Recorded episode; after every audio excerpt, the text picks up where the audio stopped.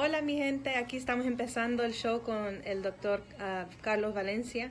Estamos tratando de mirar si el video se mira bien ah, por el lado así. ¿Se mira bien? El lado horizontal. Ok, muy bien. Ok, entonces ya vamos a empezar en, en vivo en, en la estación. Eso es este, ¿verdad?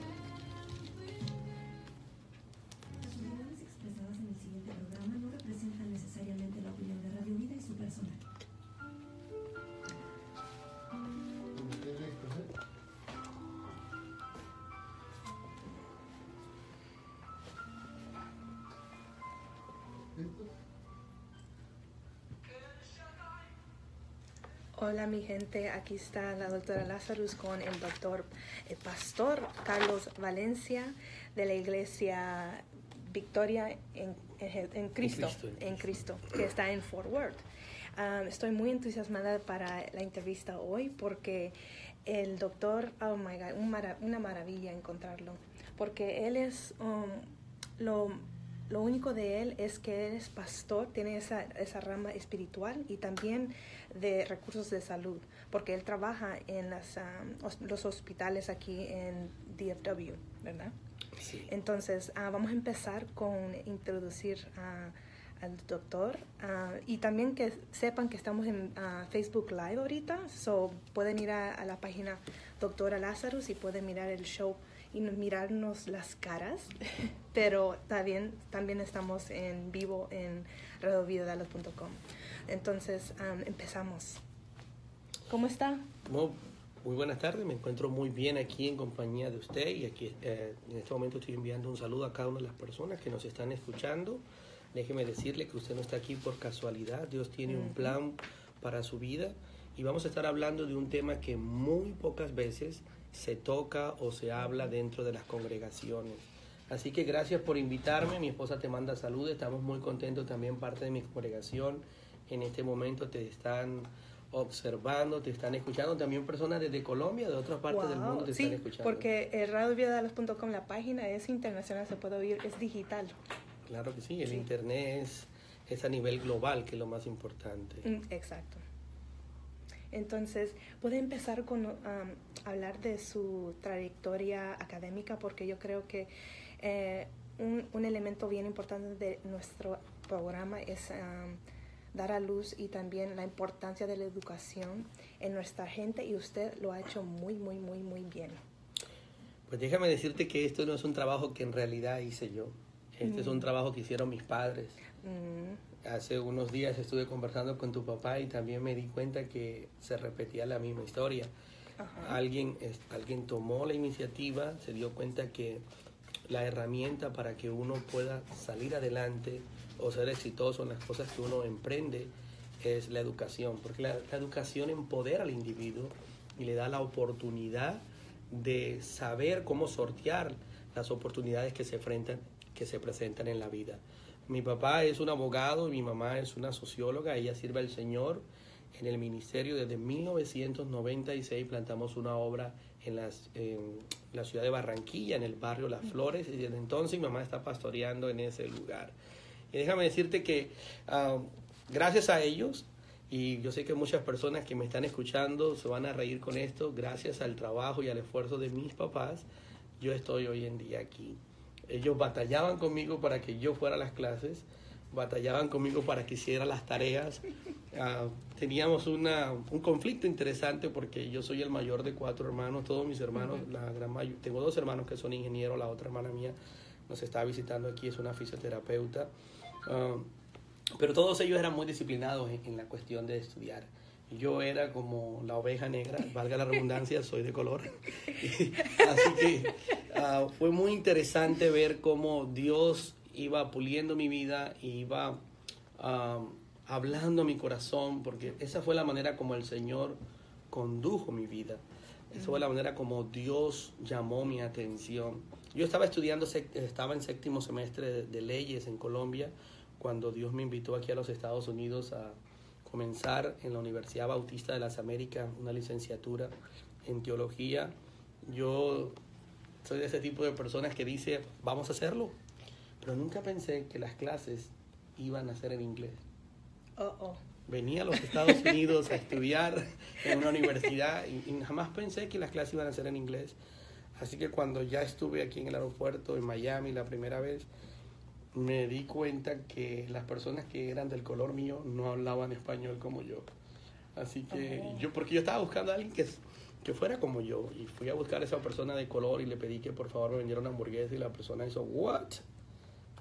Y me di cuenta que había comenzado una nueva travesía y que la única manera de poder alcanzarla era como decía el, el proverbista, a través de agarrarme la mano de Dios, que ese principio de la sabiduría era temer a Dios. Y, y ese fue el secreto. De ahí aprendí la dependencia en Dios. Dios es el único que nos puede dar la sabiduría para poder alcanzar las metas que están por delante. Era un año aprendiendo inglés, cuatro años en la universidad, gracias a la misericordia de Dios pude, pude hacerlo en dos años y medio. Luego Dios me dio la oportunidad junto a mi esposa. Ella, yo comencé primero a hacer la maestría, pero mi esposa entró y me pasó, se graduó ella y luego pues ya tuve que, gracias a Dios, me pude graduar de una maestría en ciencias de la gerencia y actualmente ah, en el mes de diciembre, diciembre 8, me gradué con un doctorado, me gradué con un doctorado de la Universidad Midwestern Seminary en Kansas City, Missouri.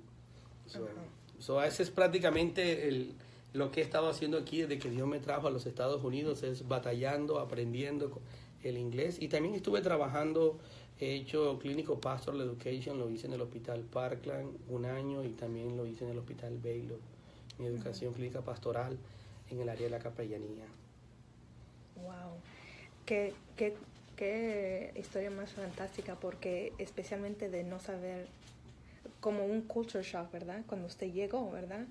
Y, y también esa barrera de la lengua y cómo la sobrepasó. Eso es como lo número uno, porque todo el mundo tiene la pasión y unas veces ni eso, pero después esa barrera de la lengua y usted la sobrepasó, que es perseverance, perseverancia es importante. Todavía estoy luchando con eso, no lo he logrado, pero como no crecí aquí, mis primeros años no fueron en este país, la lengua todavía se me traba.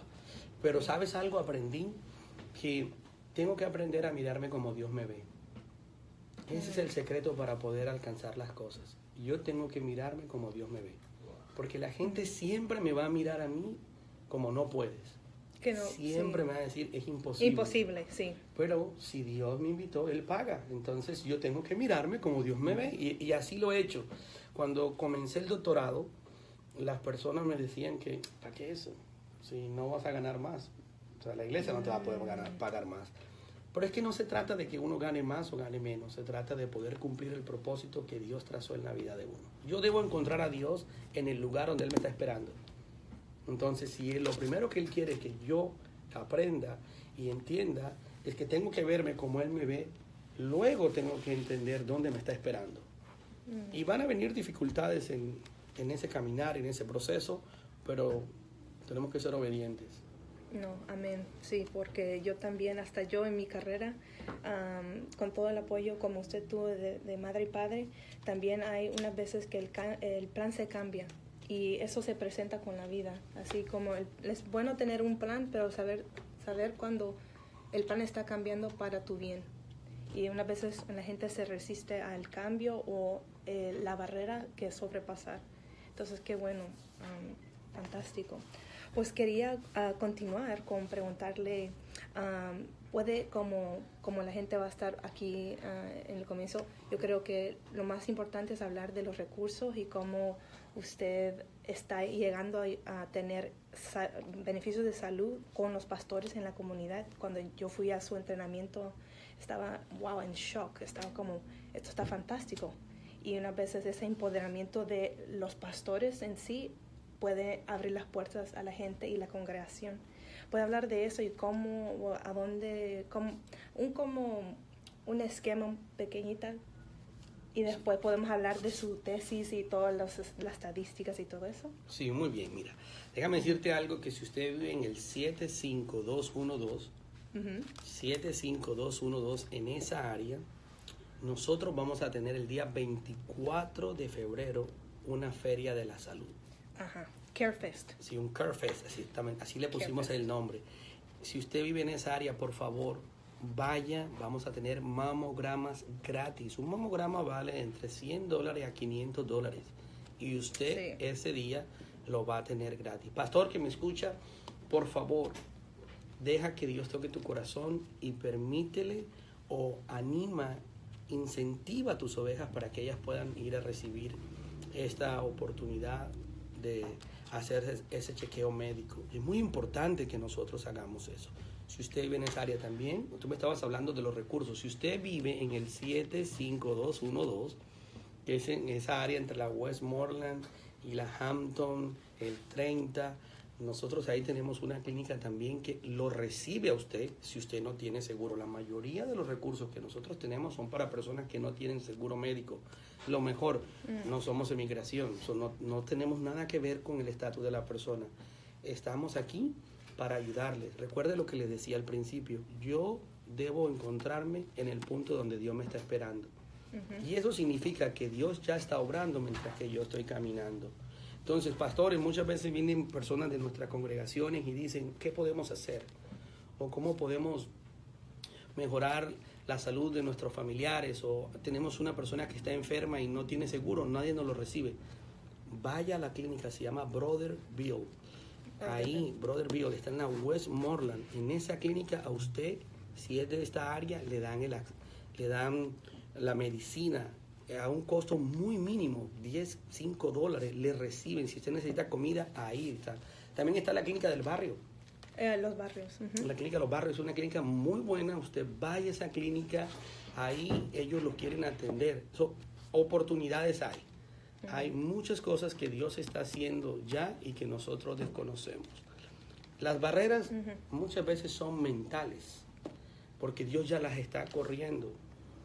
Usted y yo solamente tenemos que hacer, como dice el libro, mi experiencia con Dios, llegar a donde Dios está.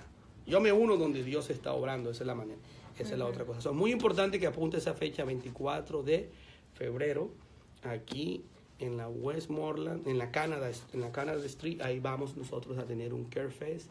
Vaya de 9 a 1 de la tarde, no se lo pierda, es una bonita oportunidad. El día 10 de febrero, 10 de febrero. en la ciudad de Fort Worth, si usted nunca se ha hecho una prueba de, del cáncer de próstata, buenísimo, gratuito. Ahí se va a estar efectuando. Y todos estos recursos, la doctora los va a estar colocando en su Facebook. Ella tiene Sí. los links, tiene más Ya, ya los información. calo, um, eh, el evento de la próstata también ya, ya lo he puesto yo. Entonces hay muchos eventos, por ejemplo, mira, hay algo muy, muy importante. Si usted está en ese código o está cerca de esos códigos y usted tiene personas que están entre los 18 y los 25 años de edad, escuche bien, 18 y 25 años de edad, nosotros los capacitamos por 90 días. Se llama Ser West Dallas, esa organización los capacita por 90 días. Esos 90 días le van a pagar 20 horas a la semana. Y luego de que usted termine ese entrenamiento, hay un convenio con un hospital en el área de Dallas. Si usted llama al Ser West Dallas, ellos le van a dar información de cuál es ese hospital, le dan trabajo. Mm, ¿Están oyendo gente? Les dan trabajo a nuestros jóvenes. ¿Y sabe qué es lo mejor? Mire, mire, el hermano Fernando está uh, El beneficio, el beneficio de esto es que una vez que usted trabaje para el sistema de salud, uno de nuestros hospitales, después de los seis meses, nosotros le, eh, hay unas ventajas porque le ayudan a pagar la colegiatura. Hay como beca. No, como es como trabajar con beca, ¿verdad? Es el tuition, le- ellos les dan, ayudan porque quieren que las personas sigan creciendo, que mejoren. Y ya sabes algo, lo más importante es que si usted ayuda a un individuo a que cambie su mentalidad, usted está afectando para toda la vida a la generación de él. Sí. Tremendo, ¿no? So, Dios está abriendo puertas tremendas, Dios está haciendo cosas grandes. Nosotros los siervos del Señor lo que tenemos que hacer es simplemente abrir nuestros ojos y ir a donde Dios está obrando. Hay muchas hay clínicas dentales, hay clínicas ah, para los ojos, hay clínicas también que ofrecen ah, para el cuidado de la salud física del individuo. So, hay muchas ayudas, hay muchos recursos. En, esa, en esas clínicas, usted está diciendo, Ujú. como en Brother Bill, los barrios, uh, Monday Clinic, en la parte norte de Dallas también. Si usted va ahí, no solo es como médico, es también dental y todo eso, y de oculista. Sí. So. Si usted necesita más información, mándeme un mensaje de texto. Mi celular es el 210-887-4118. 210-887-4118. Yo soy el coordinador para dos hospitales del área que trabajo con un programa que se llama FAY Community Health, Comunidades Saludables. Mi trabajo es ayudarles a ustedes a que ustedes puedan ah, aprender a usar los recursos, porque mi programa trata de eso. Mi programa se trata... Oh, ¿al- ¿alguien está llamando? Oh, Ujú. ok. Buenas tardes. Hola. Es, es la doctora Irene Lazarus aquí. Estamos teniendo el show con el doctor.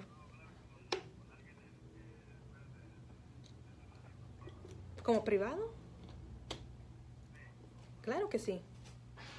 Aquí tenemos, eh, el, iba a poner el número aquí en el Facebook Live, pero le puedo, si tiene un papel puede apuntar de nuevo. Es 210-887-4118. Es el número del doctor Carlos Valencia. Y también como cuando terminamos el show puede como hablar con nosotros por ahí. Yo manejo más mensajes de texto porque... Oh, texto, ok. mi- mi- y ahí yo le regreso la llamada. Ok. Ok, continúe, sí.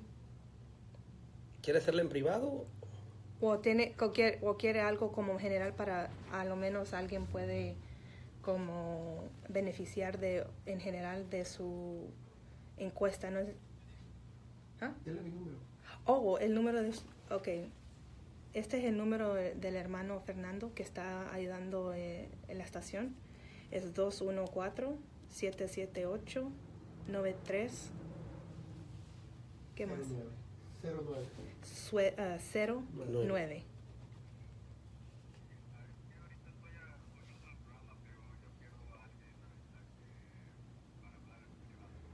Ok. Sí, sí, que marque, me marque. Sí, si usted marca aquí al, al a Sí. hermano Fernando, puede hablar en privado.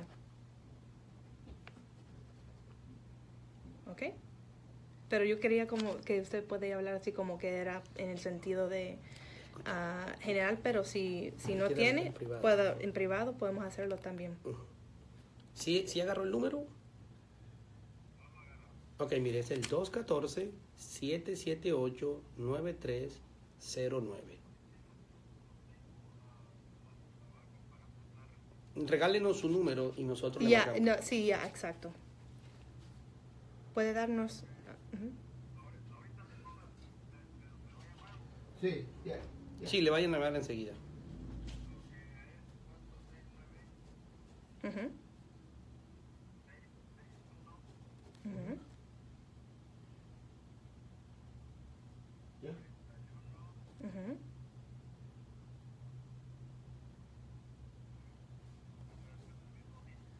No se preocupe, no se preocupe. No se preocupe.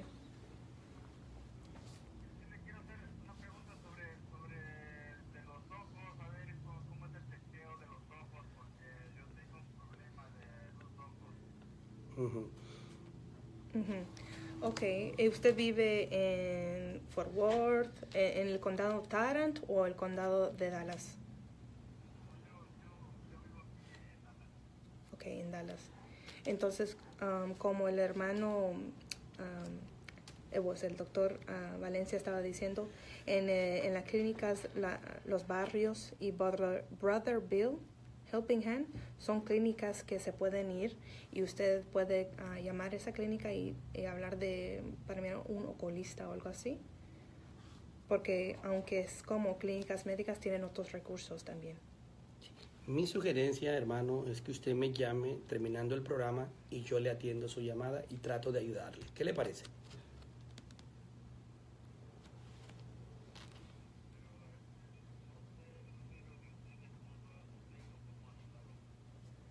Ok, ¿Le pues... am, ¿Le su número? El de él. oh, ¿usted puede mirarlo ahí? En- El que, que no sale. No sale. Ok, pues lo que le puedo decir ahorita es si cuando cuelga, ¿usted tiene acceso a la, al Facebook en su teléfono? ¿No? Ay, no, ay, no sé qué hacer. Ah, dile que se- su teléfono cuál es su número. Falta nomás dos números. So, eh, puede, puede llamar de nuevo cuando usted sepa Mire, el número o algo. Er- Lo único que puedo hacer es darle el número de esa clínica para que usted llame. ¿sí? El número de la clínica es 214. Así que, así como está, saque su teléfono y apunte, haga un memo como que fuese a mandar un, Un mensaje memo, de texto. Como una, una nota en su teléfono, no tiene que tener bolígrafo. Así que apunte 214-638-2196. Brother Bill Helping Hands. A las Eh. A las cinco. A las 5.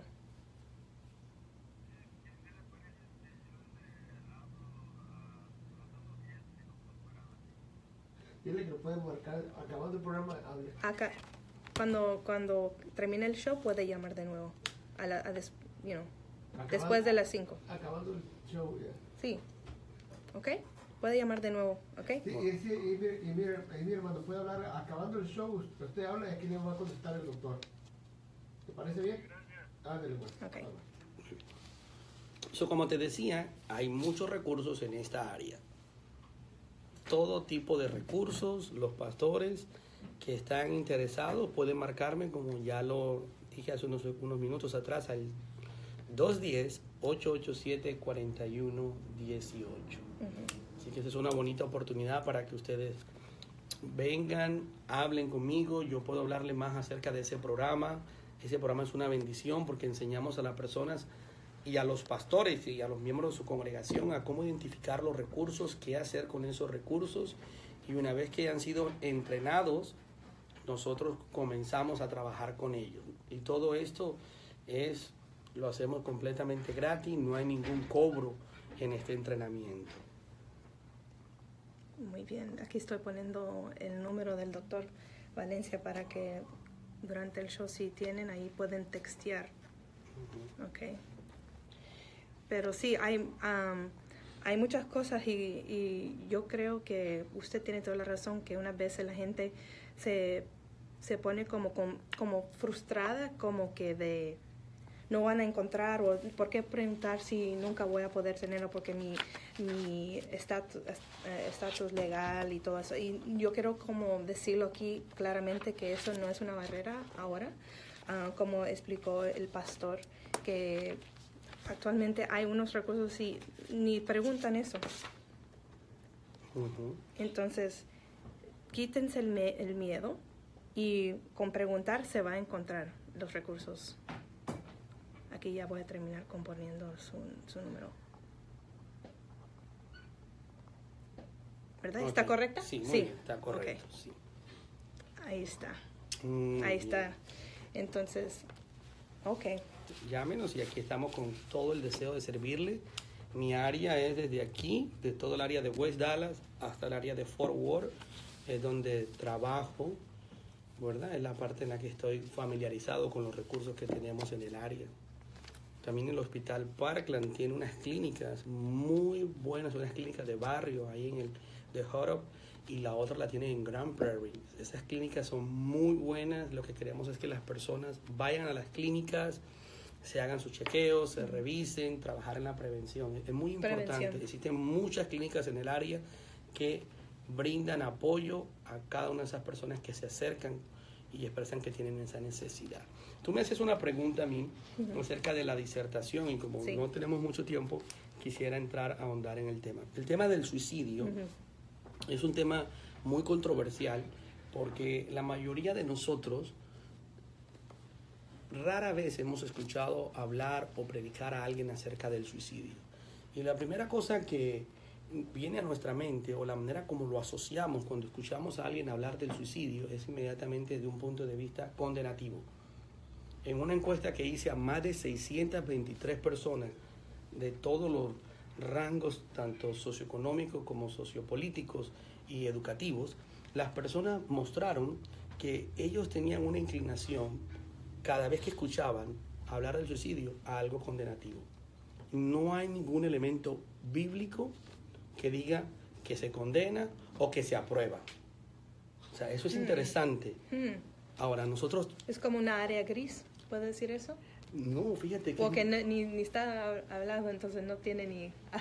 Lo que pasa es que en, el, en ese vocablo, la muerte, el vocablo, la palabra dar, morir a alguien, cuando aparece en el original, la idea que tiene o la connotación que este vocablo usa es simplemente que alguien murió, ya sea por violencia física o por una muerte física. No habla, en ninguna manera se describe la palabra suicidio como tal.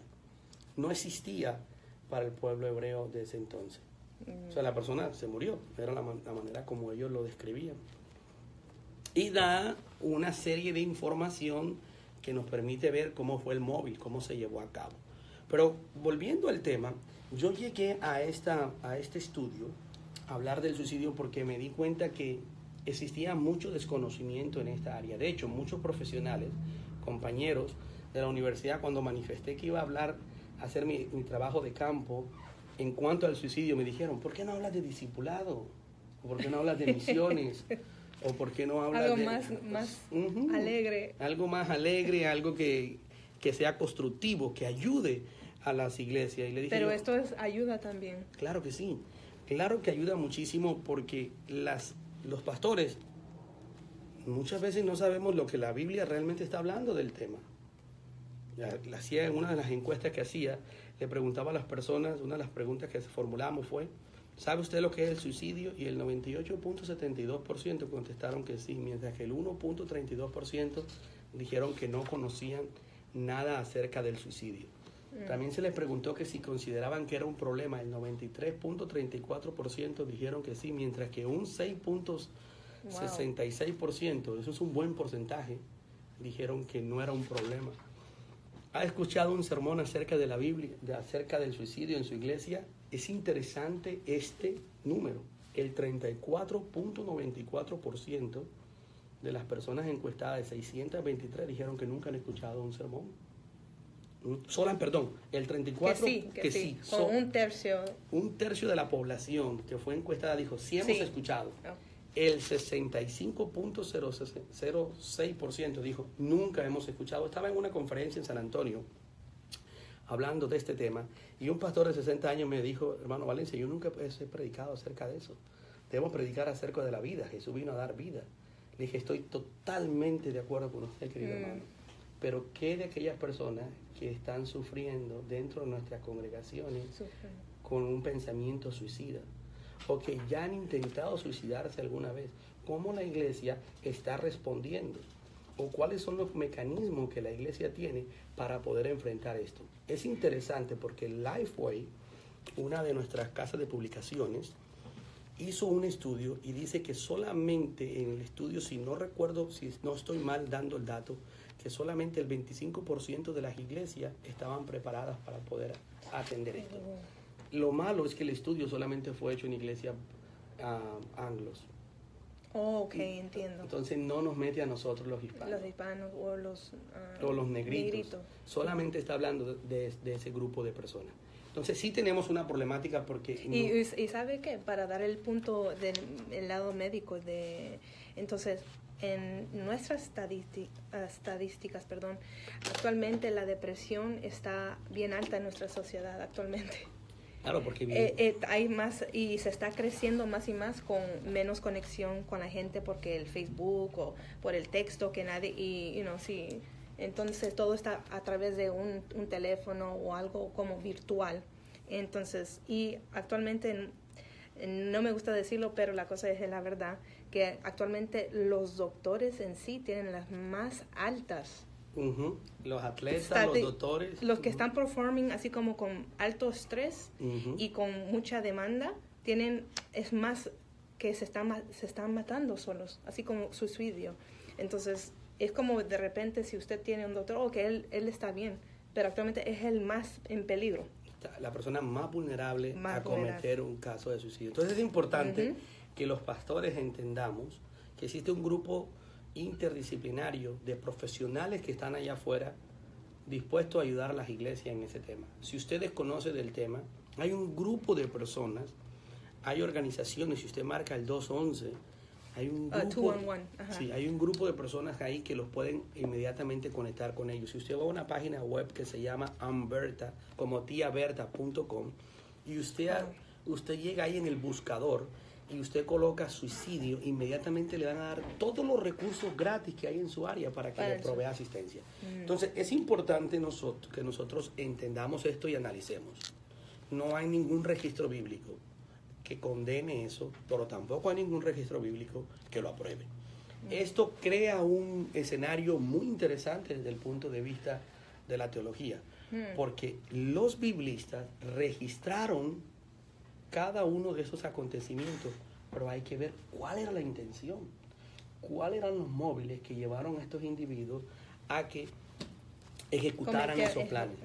Se le hizo, en estas encuestas se les preguntaba a las personas que si la Biblia hablaba del suicidio y el 78% dijeron sí habla, mientras que un 21% desconoce que la Biblia, se- hay personajes bíblicos que se suicidaron. Le preguntaba alguna, en una de las conferencias que estaba dando, de hecho en Cuba, que si ellos podían nombrarme algún personaje bíblico que se hubiera suicidado. ¿Sabes qué fue lo, lo triste? Ellos no conocen a ningún personaje de la Biblia que se haya suicidado. Y, y la Biblia tiene varios personajes. Está Sansón. No, pero es que inmediatamente lo ponemos holístico. Ah, eso no, no, no, eso fue un acto de gloria, eso fue un suicidio. Judas. Oh, Judas se, se suicidó. Aitofel, la Biblia dice que Aitofel, cuando se vio desprestigiado, que el, eh, el hijo del rey no aceptó su consejo, dice, fue, arregló su casa y pum, se suicidó. Entonces la Biblia nos está dejando a nosotros una serie de escenas para que los hijos de Dios, a través de las herramientas como la hermenéutica y la homilética, nosotros lleguemos y observemos, bueno, qué, y la historia bíblica podamos llegar y decir, bueno, ¿qué fue lo que llevó a estos hombres? Y si esto que llevó a estos hombres a que cometieran ese móvil está presente en nuestra sociedad hoy en día. Y de hecho sí lo está. sí. Claro que lo está. Podemos observar claramente, si miramos el caso de Judas, Judas sintió mucho dolor, sintió remordimiento. Por Al- claro, había entregado. Y algunos historiadores y algunos comentaristas dicen que Judas fracasó en su intento, porque algunas personas dicen que lo que él quería hacer era motivar a Jesús a que tomara el toro por los cuernos y se montara como el rey que estaban esperando. Tremendo, ¿no? Porque vemos en otros pasajes donde los dos hijos están discutiendo cuál va a estar en una parte del reino y cuál es el otro que va a estar. Y Jesús le dice, eso no me corresponde a mí. Y Jesús estaba hablando de un reino. Entonces, en ellos estaban lidiando, no habían entendido lo que el maestro le estaba diciendo. Para ellos fue una decisión ver que Jesús muriera en esa, en esa circunstancia. Judas estaba esperando posiblemente que, así como levantó a Lázaro, así como hizo milagros, también se, se Sí, escapara. escapara. Pero ver Pero que- el punto era no es no era sal- salvarse de eso, fue pagamiento de nuestras imperfecciones. Claro, Juan, Juan viene y lo describe en el capítulo 1 como el cordero que quita el pecado del mundo, pero lo que nos interesa a nosotros de notar en este punto es que este hombre había puesto sus esperanzas en algo, él creía que algo le iba a dar un resultado y no le dio. Y se suicidó. ¿Cuántas personas dentro de nuestras congregaciones han apostado todo? Es tremendo. El día que montaron al presidente, que ganó las elecciones, CNN publicó algo. Dijo que las llamadas entre la una de, la de las 12 hasta la una de la mañana se duplicaron las líneas de suicidio. Wow. 600 veces replicaron Para cuando se leyó cuando, Trump. Cuando él ganó la presidencia. La gente entró en una desesperación. Entonces, nuestra sociedad, que es la sociedad ahora de las comunicaciones, es la sociedad donde estamos más aislados. Isla- eso es lo que le estaba diciendo. Estamos más aislados porque las personas no hay no, conexión. no hay conexión. Y Judas se aisló del grupo. ¿Y qué ocurrió? Se suicidó. Pedro también, él, está vi- visualizando a Jesús, pero él no se aisló del grupo. Él no se aisló. Él pudo recibir la ayuda. Entonces estamos viendo a Sansón también, un hombre que tenía ministerio, que era un juez, que había, Dios lo usaba grandemente, poderosamente para traer bendiciones sobre la vida del pueblo de Israel, para libertarlo de los enemigos. Se ve, es interesante estudiar este pasaje, porque él se ve ahora que está siendo humillado, ya no tiene ojos. ¿Cuánta gente se han suicidado porque le han hecho bullying? Sí. So, el bullying no es algo nuevo. A Sansón le estaban haciendo bullying, lo tenían ahí como, hey, sal títere, el payaso de la sociedad.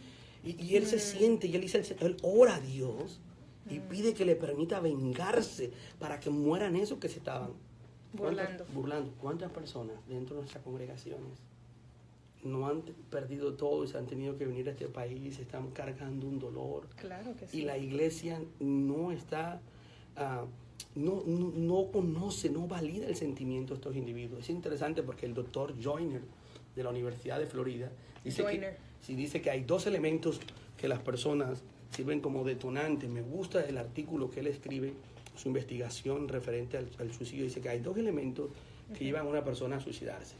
Uno es que sea una carga, cuando se convierte en una carga para su familia, una carga para la sociedad, y el otro es cuando ya no pertenece a nada. Sansón. Mm. era una carga porque ahora era ciego, ¿sí o no? Y ahora Dependía en, en otra persona para hacer, no se sentía capaz completamente de hacer. alguien lo lleva a que toque la puerta y ahora era una carga y ahora no pertenecía a un grupo porque era ciego, él no conocía nada. Judas se sentía igual, después de estar con los doce, ahora Judas está solo. Aitofel, lo mismo, él estaba, en, él era uno de los consejeros del rey.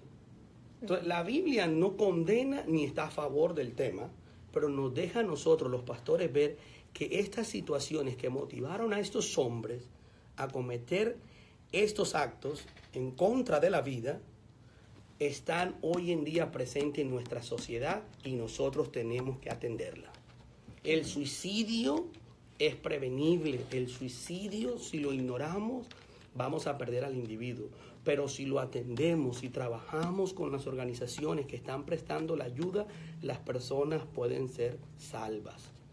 Hay esperanza, porque lo que Satanás quiere destruir es la vida. Y es cierto, Jesús Y la esperanza, la y la esperanza. Estas personas ya no tienen, ya no pertenecen a nada. Sí, eso es una parte del requisito para el diagnóstico de depresión para mí. en mi rama es eso de sentir que no hay otra salida.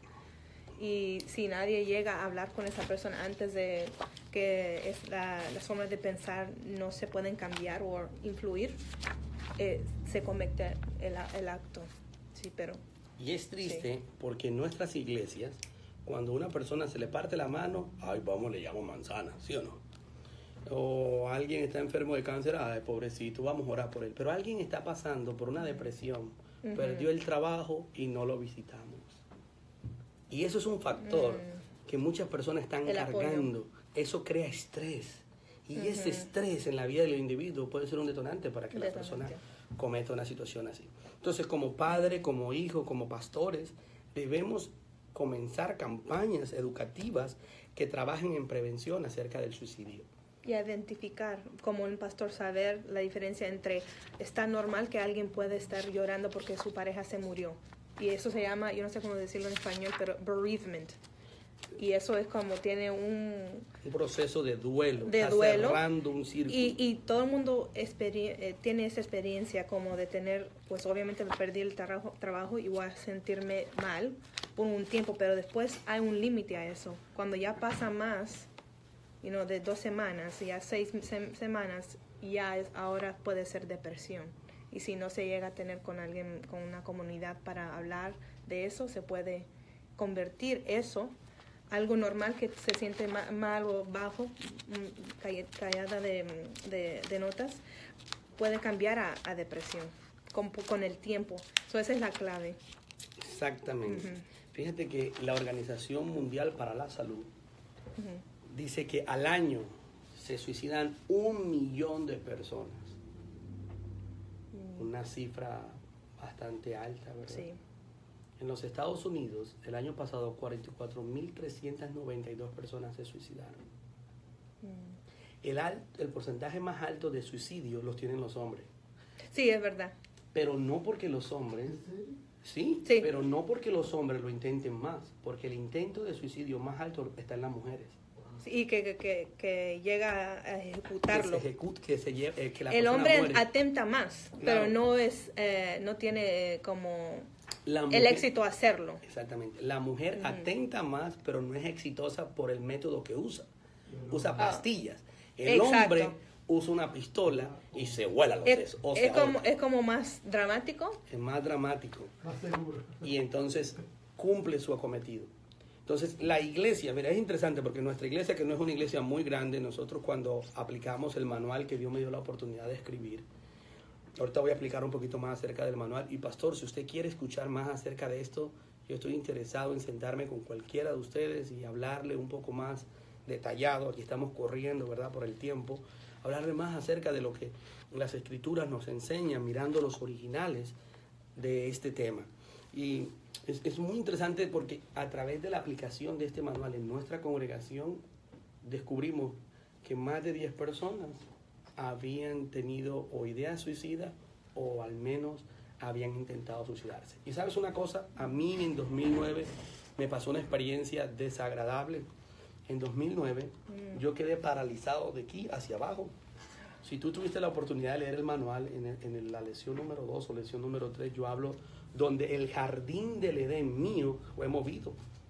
Y cuando yo, un joven de 29 años, me Wow. levanto en la oscuridad y mi cerebro me dice, no puedes caminar, yo ¿Qué me es quedé eso? sorprendido. ¿Eso qué Sí. es? Si yo llegué caminando a mi, cuarto, me habían puesto dos inyecciones, una en cada, en cada pómulo, Ajá. y yo dije, pues yo llegué caminando aquí, eso es algo incoherente.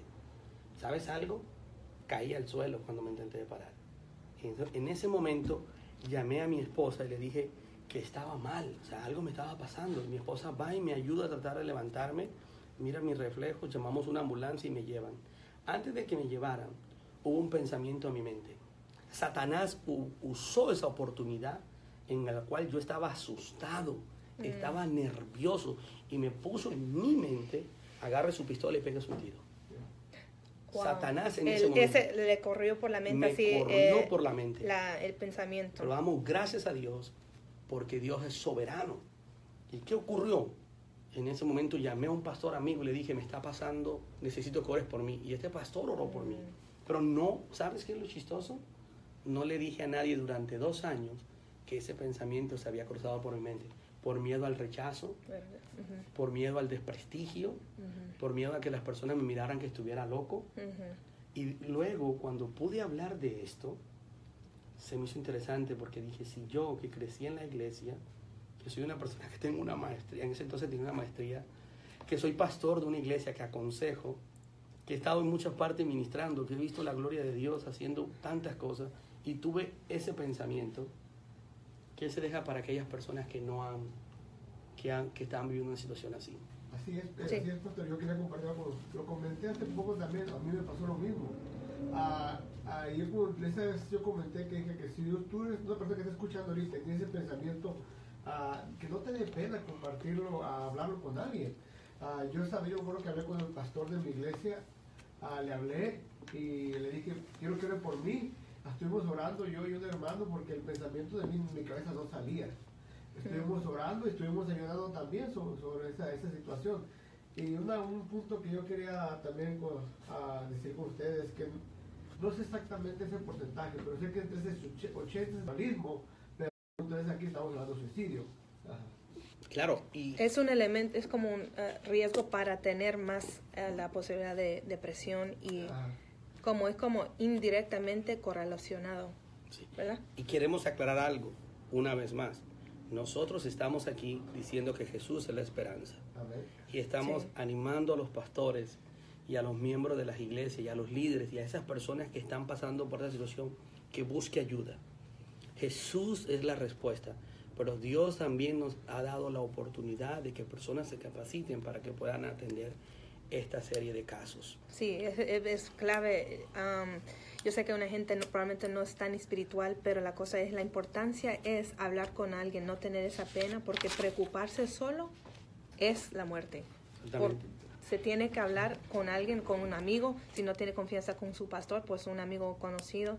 Y, y como le, le digo, si tiene el plan, si alguien le, le explique, como si no es pastor, o si es pastor, cualquier persona, si alguien le dice que yo tengo una pistola y yo quiero hacer bla, bla, bla, tiene plan y tiene la, la forma en cómo lo va a hacer, tiene que llamar inmediatamente. Al 911 usted. tiene No, que no puede esperar usted. Eh, sí, obviamente sí que se siente mal, que- pero no habla de un plan o tiene arma o algo que el, cómo lo, el vehículo, cómo lo va a hacer. Entonces, cuando ya están hablando de eso, usted no tiene que estar analizando, usted solo hace acción de hablar con eh, 911. Fíjate que es interesante porque nueve de cada diez personas que se suicidaron hablaron de que se querían suicidar. Mm, Nueve de cada diez personas que lograron suicidarse habían dicho que se iban a suicidar. Con alguien. Sí, habían comentado. Entonces la gente dice, no, no hablamos del suicidio porque alentamos a la gente que se suicide. Es falso. no. Por el contrario, usted da la oportunidad a la persona que se, oh, no solamente me pasa a mí. Oh, entonces hay otras personas más. Mira, Sí. e- esto es muy interesante que nosotros lo dejemos en la luz y que entendamos. Dios tenía un propósito al escribir estas historias, a dejarlas ahí, estas narraciones de personas que llevaron a cabo este, este acto. Y la razón era para que los hijos de él supieran cuáles eran los móviles que llevaron a estos individuos a cometer ese acto. Y fíjate, otra cosa más importante que necesito que entiendas, Jesús es la respuesta. Ignorarlo no es la solución. Yo callé dos años, hasta que un día le dije a una amiga mía que no era cristiana, porque como ella no era cristiana no me iba a condenar. Pero quiero que Mm. entiendas, yo siendo un pastor no tenía confianza de decirle a otro pastor, por el miedo al rechazo El, el rechazo, a sí. que me condenaran. Pero sabes que esta amiga mía me dijo, yo la, la primera cosa que le digo yo a ella es, ah, Ujú. Mira, quiero contarte algo, pero no quiero que vayas a pensar que estoy loco. Me, me dijo, ¿por qué pensaría que estás loco? Ujú. Dije, mira, yo pensé esto y esto y esto y esto. Me dijo ella, wow, un loco no lo estaría comentando, un loco lo hubiese hecho.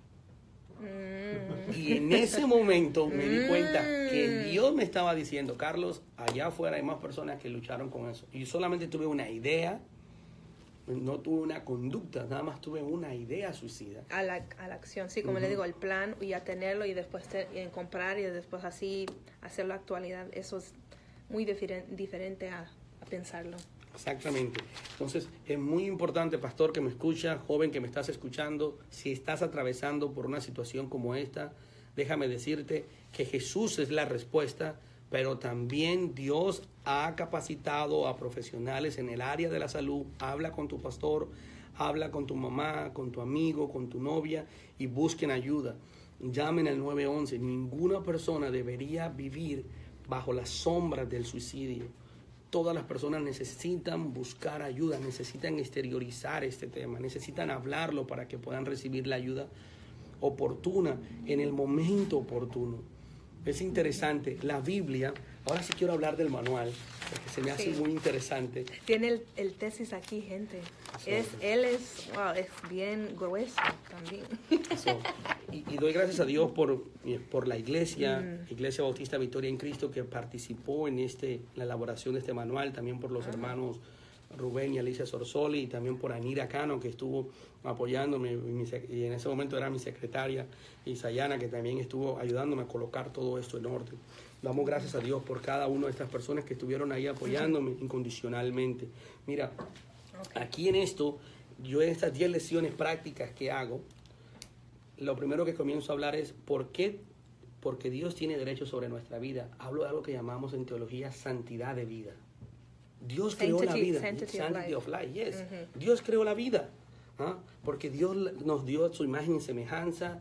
Jesús vino a traernos vida, porque Dios es el único que tiene poder sobre la vida y la muerte. Luego hablo sobre por qué tiene un plan de rescate para la humanidad. Cuando el hombre destruye el plan original de Dios, entonces Dios ya tenía un plan de rescate para la humanidad. Hablo en esas lecciones. Luego la segunda sección de mi libro es porque algunas personas quieren terminar con su vida. Y es interesante ver que Elías manifestó deseo de, de- de quitarse su vida. Job, Job. este personaje que algunas personas creen que es un personaje mitológico, otras personas creen que fue un acto histórico que ocurrió, también en un momento de estar tan acosado por sus amigos, hey, deseó también quitar su vida. Jonás, este Jonás que, caramba, es, nos recuerda mucho a la vida de nosotros en muchas áreas también. Digo, Señor, ya lo salvó a toda esta gente, ¿por qué no me quita la vida a mí?